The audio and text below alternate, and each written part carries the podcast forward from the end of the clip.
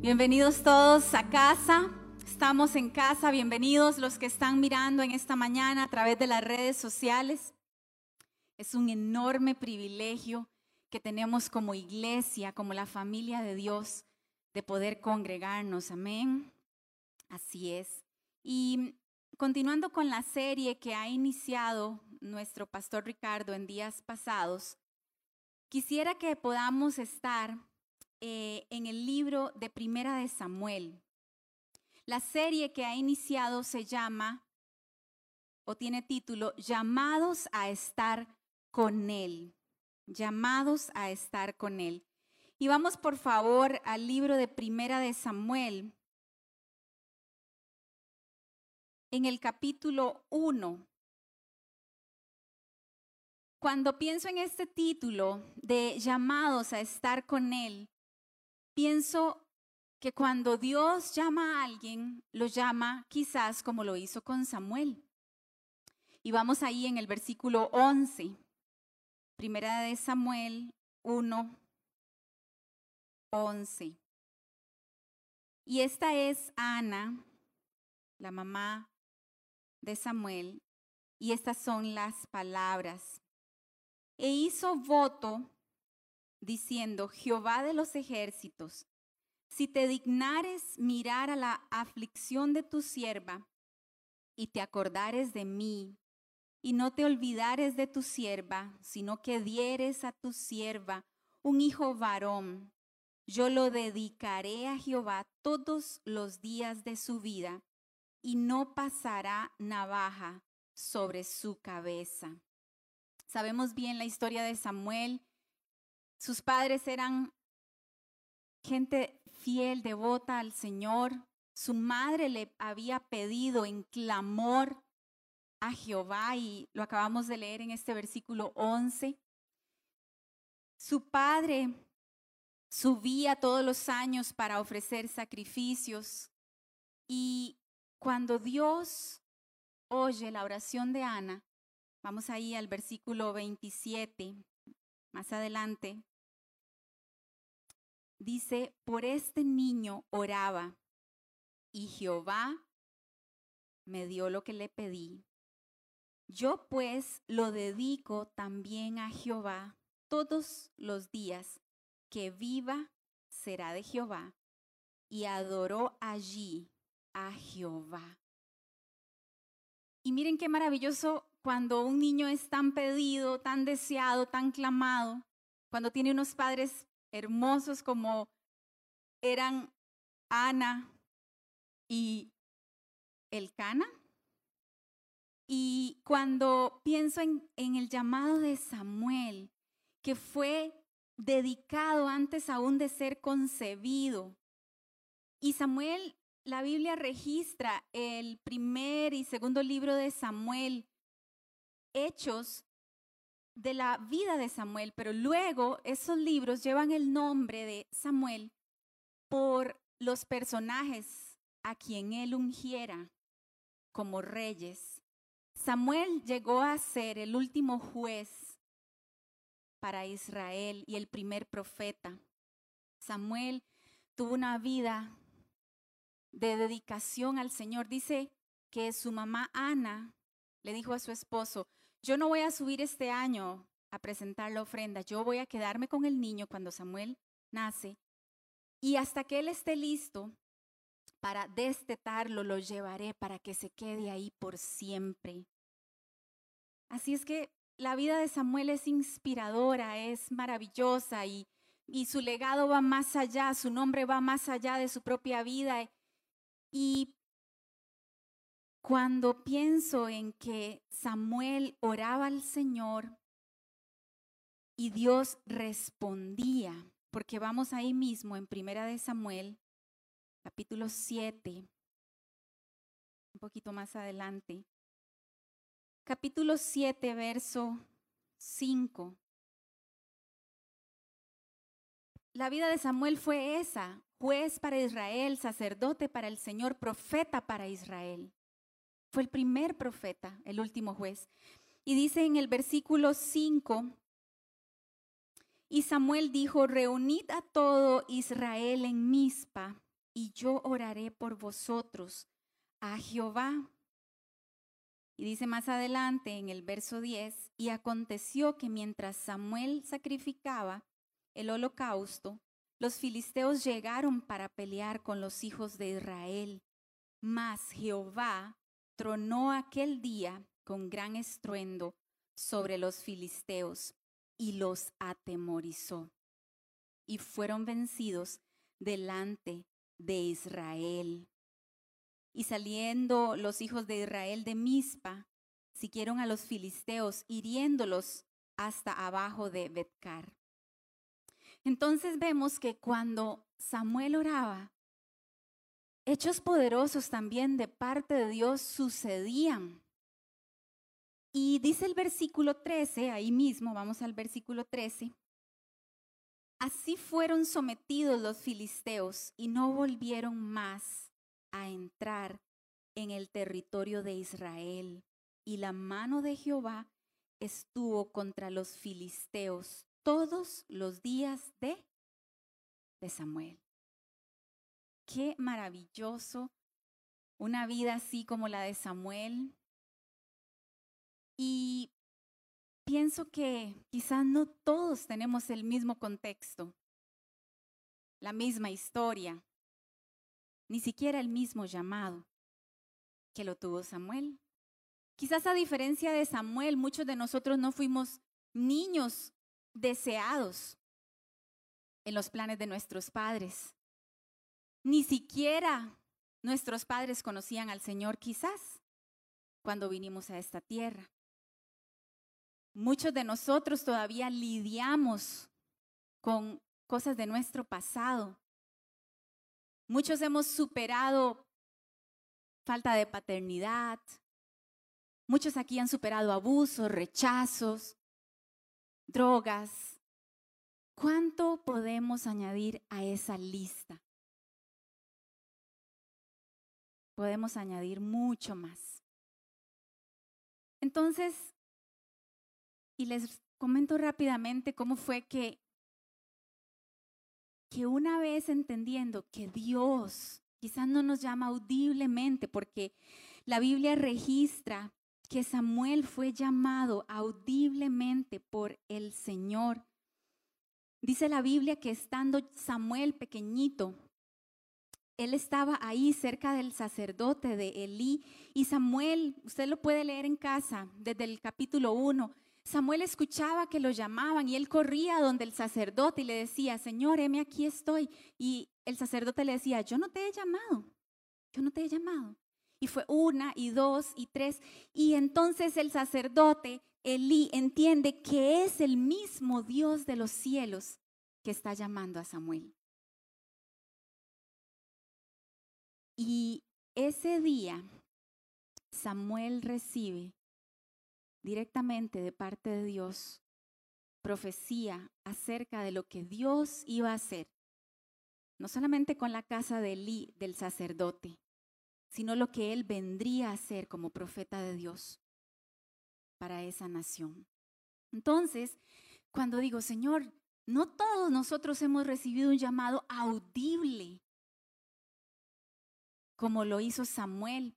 Tengo que contarles que cuando yo recibí al Señor como mi Salvador, tenía 14 años de edad y fue porque fue porque una tía me llevó a un concierto de música cristiana y y la música cristiana, la música de adoración, siempre me, me ha conectado de alguna manera y para eso debe de ser conectado con, con nuestro creador y estando allí en ese concierto, recuerdo que, la cantante, ella empezó a, a orar, a orar, y yo tan solo estaba en la silla y ella allá en el escenario y empecé a llorar y a sentir como que realmente había un fuego dentro de mí. Sentía como que todo mi cuerpo estaba como en una temperatura altísima y empecé a llorar y llorar cuando esa mujer estaba orando.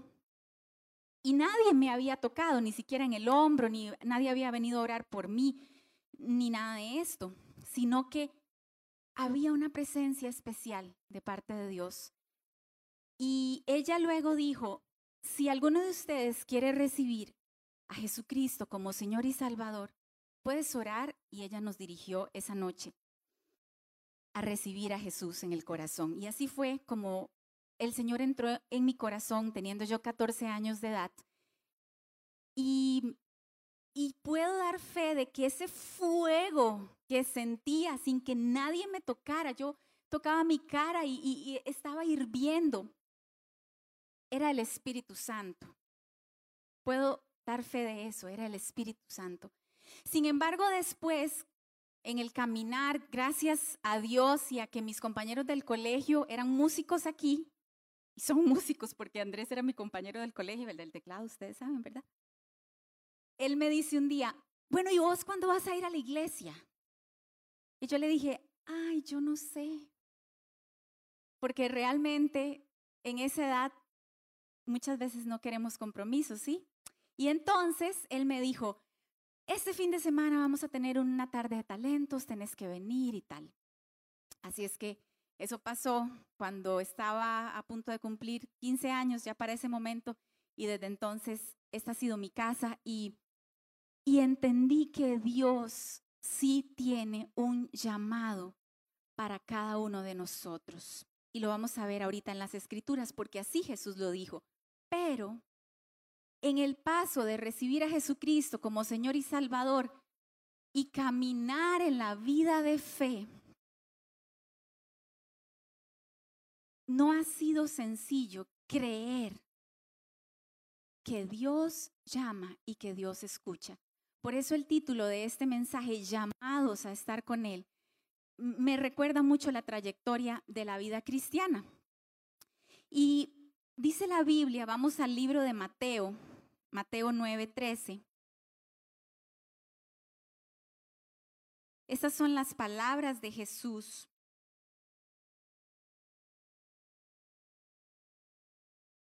Vamos al libro de Mateo, capítulo 9, verso 13, y dice, id, pues, y aprended lo que significa misericordia quiero y no sacrificio, porque he venido a qué? A llamar. Usted puede decirlo, que usted lo pueda escuchar, porque he venido a llamar a justos, sino a pecadores, al arrepentimiento. Cuando veo las palabras de Jesús, que Él mismo es el que nos llama, Él mismo a todos los que hemos tenido una vida buena o mala, dice, no a justos, o más bien a llamar a justos, sino a pecadores. Creo que todos entramos en esa lista. Y cuando más adelante en el Evangelio de Juan, vamos a Juan 10, Juan 10, versículo 13.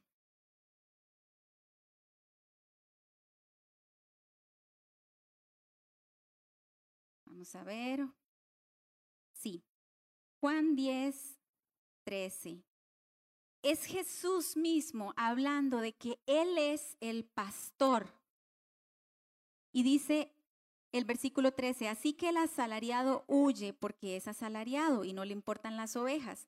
El versículo 14, yo soy el buen pastor y conozco mis ovejas y las mías me conocen. Así como el Padre me conoce y yo conozco al Padre y pongo mi vida por las ovejas, también tengo otras ovejas que no son de este redil. A aquellas también debo traer y oirán mi voz y habrá un rebaño y un pastor. Y oirán mi voz. Samuel escuchó audiblemente la voz del Señor y nosotros hoy, por medio de su palabra, por medio del testimonio de Jesucristo, de las palabras mismas de Jesús, de su trayectoria aquí en la tierra, pero de su testimonio de haber muerto y resucitado, de que sus palabras trascendieron a la iglesia primitiva y nos han llegado hoy a nosotros. Por eso oímos su voz, por medio de sus palabras, porque la Biblia también dice que todo va a pasar, pero que la palabra del Señor es la que permanece para siempre. Y si usted lee todo este capítulo 10 del Evangelio de San Juan, hay una parábola lindísima donde Jesús mismo no solamente dice que Él es el buen pastor, sino que Él es como esa puerta, ese portón para las ovejas que puedan pasar por Él. Y dice que habrá un rebaño, oiremos su voz, y el que entre por Él, dice el versículo 9, vamos ahí mismo en Juan 10, 9. Yo soy la puerta. El que por mí entrare será salvo y entrará y saldrá y hallará pastos. Es otro escenario el que nos concede el Señor cuando entendemos que Él nos llama, número uno, y que Él es esa puerta, ese portón por donde pueden pasar las ovejas hacia un lugar donde hay pastos, donde hay alimento, donde hay seguridad, porque el pastor protege y conoce a las ovejas y de regreso las ovejas lo conocen a él. El otro día vi un video muy interesante donde llegaba un pastor de ovejas y él hacía unos sonidos con su voz como un silbido y las ovejas le seguían. Entonces me recordaba muchísimo este pasaje de Juan. Con razón Jesús usó parábolas y parábolas para enseñar no solamente a sus discípulos, sino nosotros en este tiempo entender su palabra. Es como cuando usted tiene una mascota en casa. Usted sabe que su mascota le conoce. Usted sabe cuando esa mascota salta de alegría, en el caso, por ejemplo, de los, de los perritos, y reconoce que el amo de esa casa llegó y se pone feliz y le atiende, le recibe. ¿Cuántos tienen una mascota en casa y saben que esto es así? Sí, así es. Sucede con las ovejas conocen la voz del pastor. Y viendo ese video donde ese pastor hacía un silbido, ellas le seguían. Pero lo más interesante de ese video, y vamos a tener que buscarlo en algún momento para compartirlo aquí en la iglesia, es que llegaba otro, otra persona y trataba de llamar a las ovejas, pero ellas no reconocían ni siquiera el silbido de la otra persona que pusieron a la par. Por eso es que Jesús nos enseña o enseñó en parábolas diciendo que Él era la puerta y que por quien Él entrare sería salvo y hallaría pastos, hallaría descanso, alimento, estaría saciado, seguro. Qué maravilloso es saber que el mismo Jesús, el Hijo de Dios, el Creador y por quien fue hecho todo porque todo fue hecho por Él y para Él. Ese mismo Dios de los cielos nos llama personalmente. Quizás no audiblemente como lo recibió Samuel, pero tenemos el testimonio, la certeza, la seguridad de su palabra de que así es, porque el mismo Jesús lo dijo. Y también tengo que contarles que en ese caminar de la fe, como en, en casa crecimos con con una paternidad muy ausente, cuando, cuando yo pensaba en la oración como que Dios escucha lo que yo estoy diciendo, era muy difícil de creer, mucho más de recibir, porque no creía que realmente Dios era ese buen padre, ese amor que dice la Biblia, que es Dios.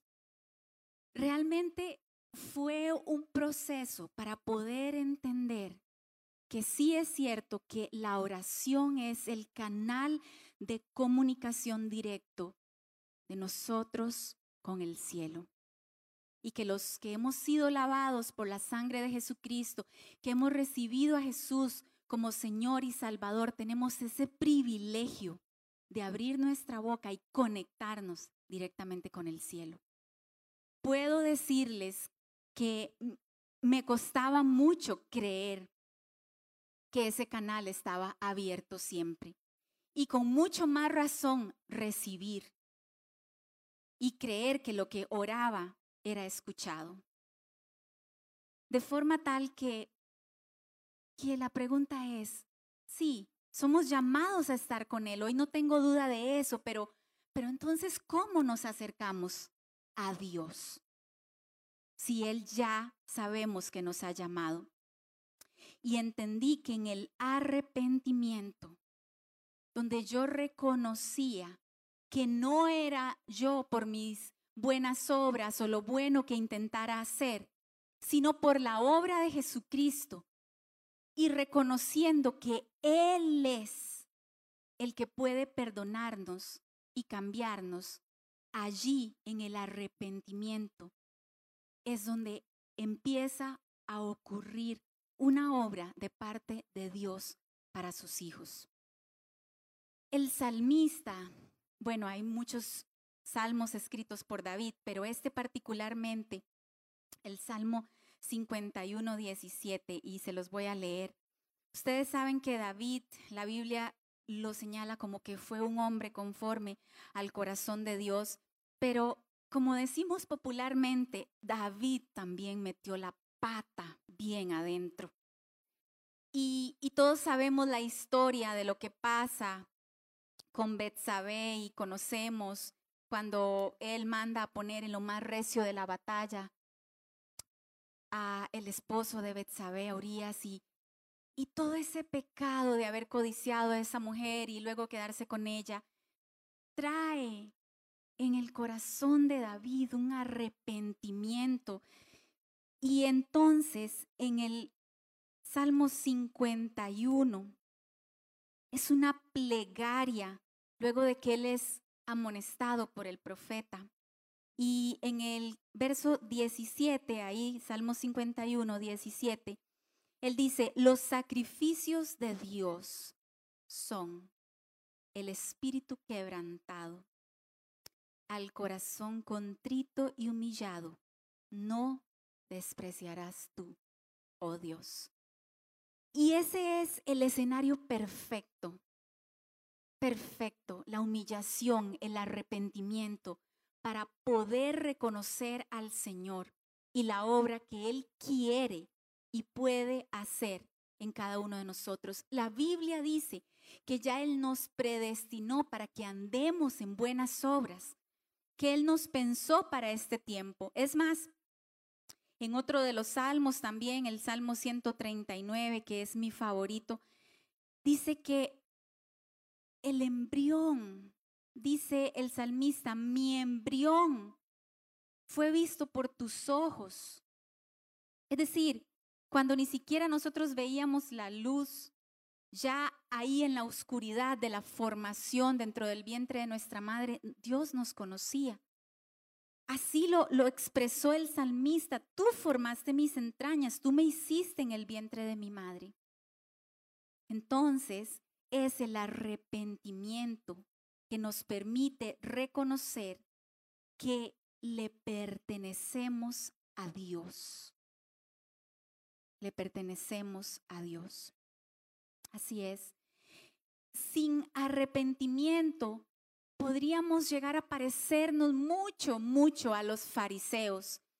Ellos intentaban cumplir las normas religiosas, cumplir la ley, y, parecer devotos y, honestos, pero en aquella tradición y religión no cabía el espacio para conocer al Salvador, conocer al Mesías. Entonces, ¿qué necesitamos para responder a ese llamado que ya sabemos Jesús mismo lo ha hecho por nosotros? Número uno, necesitamos arrepentimiento. Porque acabamos de leer que un corazón que está humillado, el Señor no lo desprecia. Él no lo desprecia. Y Cuando somos llamados a estar con Él, nos arrepentimos de nuestros malos caminos, de nuestras malas actitudes para responder, número dos, con obediencia a su llamado. Obediencia. La obediencia al Señor, y es lo que ha estado enseñando en esta serie también, don Ricardo, tiene que ser absoluta, no parcial. Y para que entre obediencia completa, absoluta a nuestro Dios, nuestro Creador, a quien nos debemos, necesitamos aprender a obedecerle. Es el Espíritu Santo y me gusta llamarlo el dulce Espíritu de Dios, el que nos corrige, nos enseña. La Biblia dice que nos redarguye. Y eso que nos redarguye es que Dios ha puesto una conciencia dentro de nosotros y esa conciencia nos dice cuando algo no está bien. Y sí, sí, el Espíritu Santo habla a nuestro corazón y corrige nuestros pensamientos. Jesús dijo en Juan 16, recién habíamos estado allí, regresemos a Juan. Juan 16, 7.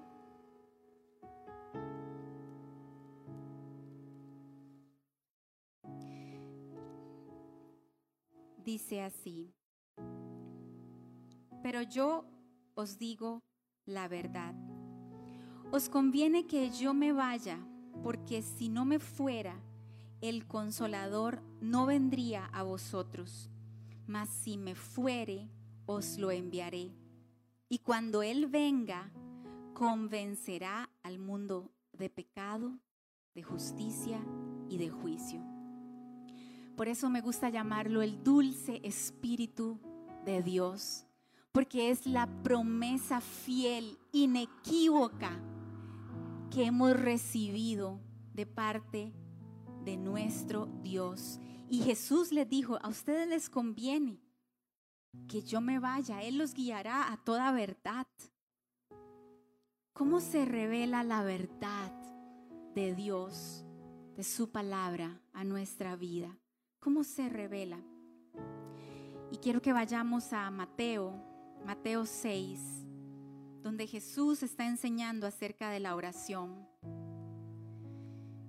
Y allí, en Mateo 6, 6, Jesús nos describe el lugar donde aprendemos a obedecer, a conocer, donde aprendemos obediencia.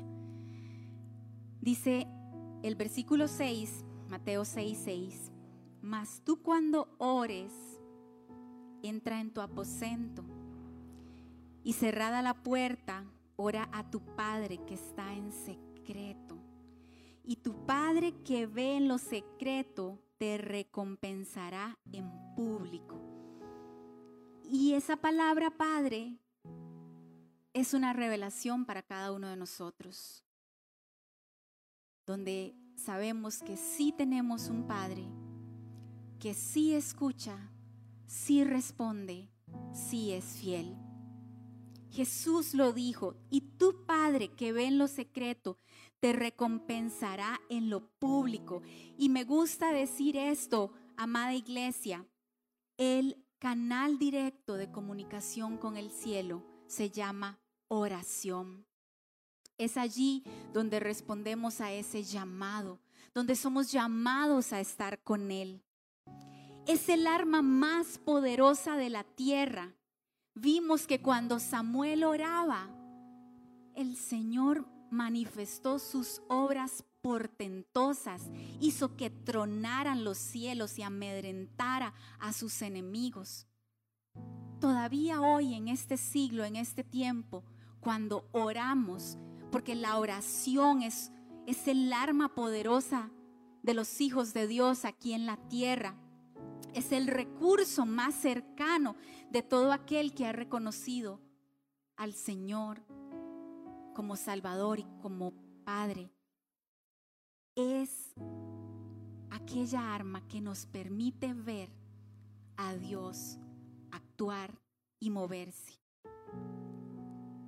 Podemos orar todo el día, es cierto. Yo recuerdo que cuando me iba al colegio, mi mamá casi por la ventana me gritaba, vaya orando cuando va en el bus. Eso me decía. Y es cierto que podemos orar todo el día y, y, estar conectados, pero hay un lugar secreto. Hay un momento de intimidad, de privacidad. Y es ahí donde Dios se nos revela en el silencio. Hay algo particular en, la, en las madrugadas donde usted puede estar conectado con el Señor. Con razón, el salmista decía que, que él en las vigilias de la madrugada y esperaba para poder verlo. Me imagino que para poder ver cuando el sol se levanta y uno empieza a, agradecer por los detalles que da por sentado cada día, como que estamos respirando, como que el sol se levanta, como que puedes levantarte y preparar alimentos por cada detalle, por lo pequeño y por lo grande. Aprendemos a reconocer a Dios. Y número tres, cuando somos llamados a estar con Él, nuestras debilidades son corregidas por medio de la disciplina. Me gusta decir también que la oración es una disciplina. Y voy a leer para ustedes de la nueva traducción viviente en el Evangelio de Mateo. Mateo 6. Es en la oración donde se disipan nuestras preocupaciones, donde el Espíritu Santo de Dios nos corrige en nuestras debilidades, nos fortalece. Es en la oración, en ese escenario de la privacidad. Por eso le, le invito y por eso puse como punto número tres la disciplina de la oración donde usted vence el sueño, el cansancio y usted toma un espacio, un tiempo, un lugar para dedicarlo a la devoción y a conocer a Dios.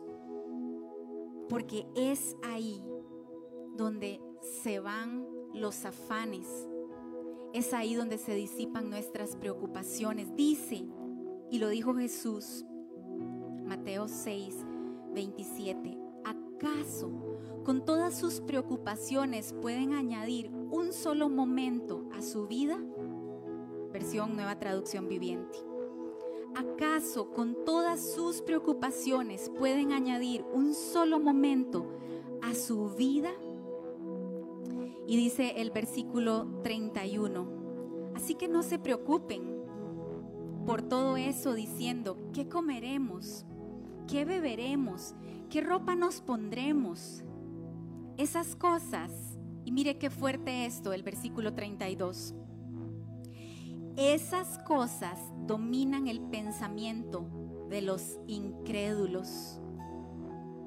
Se parece mucho a la jovencita que no podía creer que Dios escuchaba, que Dios respondía. Esas cosas dominan el pensamiento de los incrédulos, pero su Padre Celestial ya conoce todas sus necesidades. Y este es el consejo y con esto terminamos. Busquen el reino de Dios por encima de todo lo demás y lleven una vida justa y Él les dará todo lo que necesiten.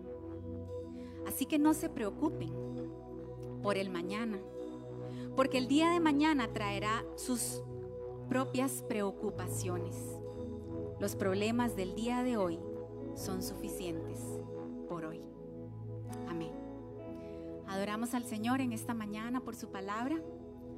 Le glorificamos, le bendecimos y quizás juntos hacemos esta oración. Usted le dice, Señor, gracias porque entiendo que en el arrepentimiento puedes hacer una obra nueva en mi corazón. Gracias Señor, porque ese es el escenario donde tú puedes actuar. Hoy entiendo que me has llamado, me has predestinado, pero también me has justificado. Señor, gracias. Y hoy como iglesia nos arrepentimos de todos aquellos momentos en que hemos sido quizás negligentes, pero hoy con obediencia a ti nos acercamos. Ayúdanos, Señor amado, en esta disciplina de la fe, en este caminar de la fe, para responder a tu llamado, a estar contigo, a conocerte y reconocerte, a ser conforme a tus palabras y a tus mandamientos, a caminar delante de ti, humillado, para que toda la gloria te la lleves tú. Porque tuyo, amado Padre, es el reino, tuyo es el poder y toda la gloria te pertenece. Amén y amén.